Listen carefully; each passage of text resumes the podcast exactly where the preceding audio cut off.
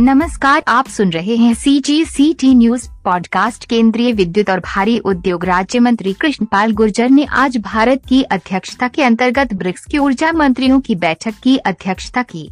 Virtual बैठक में BRICS देशों के ऊर्जा मंत्रियों और प्रतिनिधियों ने भाग लिया।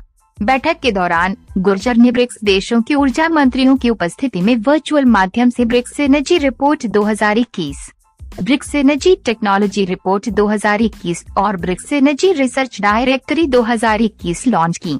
ये ब्रिक्स ऊर्जा मंत्रियों की छठी बैठक थी और इसमें एक ज्वाइंट कम्युनिक को स्वीकार किया गया।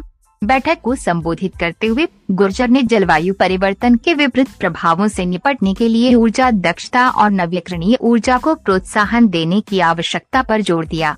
उन्होंने कोविड उन्नीस के चलते पैदा मुश्किल परिस्थितियों के बावजूद नियमित बिजली आपूर्ति सुनिश्चित करने में ब्राज़ील, भारत, चीन, दक्षिण अफ्रीका और रूस के ऊर्जा पेशेवरों द्वारा किए गए प्रयासों का स्वागत किया। सम्मेलन के दौरान भारत प्रधानमंत्री नरेंद्र मोदी द्वारा प्रस्तावित पहल के तहत एक सूर्य, एक विश्व और एक ग्रिड पर ज़ोर दिए जाने की बात को दोहराया। गुर्जर ने कहा कि भारत बिजली की पर्याप्त उपलब्धता सुनिश्चित करके अपने नागरिकों के जीवन की गुणवत्ता में सुधार करने के लिए प्रतिबद्ध है। उन्होंने कहा 2022 तक सभी को बिजली कार्यक्रम इस दिशा में एक बड़ा कदम है। हमने समान उपलब्धता हासिल कर ली है। हमने लगभग 18 महीनों में ही 2.8 करोड़ उपभोक्ता जोड़े हैं, जो दुनिया में किसी भी स्थान पर सबसे तेज विस्तार है और इसकी मुख्य वजह ये है कि हमने बड़े स्तर पर नवीकरणीय ऊर्जा अपनाई है। अन्य ब्रिक्स देशों, रूस, चीन, ब्राज़ील और दक्षिण अफ्रीका के मंत्रियों ने भी ऊर्जा बदलाव और जलवायु परिवर्तन के क्षेत्र में अपने लक्ष्यों और उपलब्धियों को रेखांकित किया।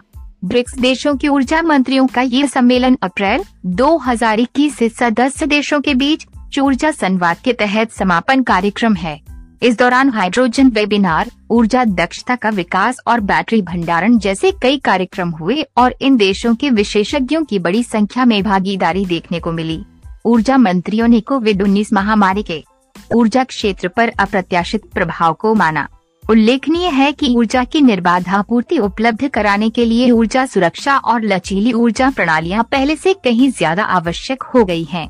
उन्होंने ऊर्जा क्षेत्र पर कोविड उन्नीस महामारी के विपरीत असर से उबरने में ब्रिक्स देशों की ऊर्जा पेशेवरों द्वारा किए गए योगदान और अंतर्राष्ट्रीय समुदायों के प्रयासों की सराहना की सी जी सी टी न्यूज़